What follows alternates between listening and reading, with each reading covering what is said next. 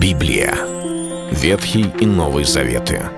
66 книг, 1189 глав. Ее писали 40 человек, 1600 лет. Но автор один — Бог. В течение года вы узнаете о 365 важных стихах Библии на 7 разных тем: Слово, Бог, Христос, вера, жизнь, семья, церковь. Программа «Три минуты Библии». Стих дня. Да будут все едино, как ты, Отче, во мне, и я в тебе, так и они да будут в нас едино, да уверует мир, что ты послал меня». Евангелие от Иоанна, 17 глава, 21 стих.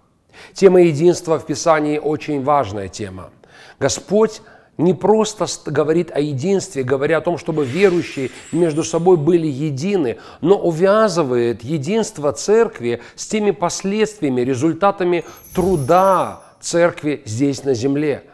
Иисус говорит о том, что да будут они едины, и как следствие этого Он говорит: да уверует мир, что ты послал меня. Неудивительно, когда некоторые люди, не знающие Господа, смотрят на христиан, враждующих друг с другом, высказывающих какие-то несогласия с другими христианами, обвиняющих других, оправдывающих себя. Вот эта возня, эти конфликты, это недопонимание людьми сторонними воспринимается как некий признак того, что единого-то основания у христиан нет. Они как бы все имеют свое учение, да, может быть, у них у всех своя Библия. Нет, Библия одна.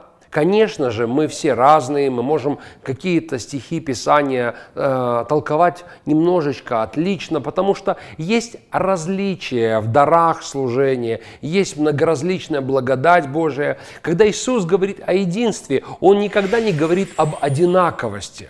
Ведь действительно, смотря в Писании, мы находим, что и характеры апостолов были различные.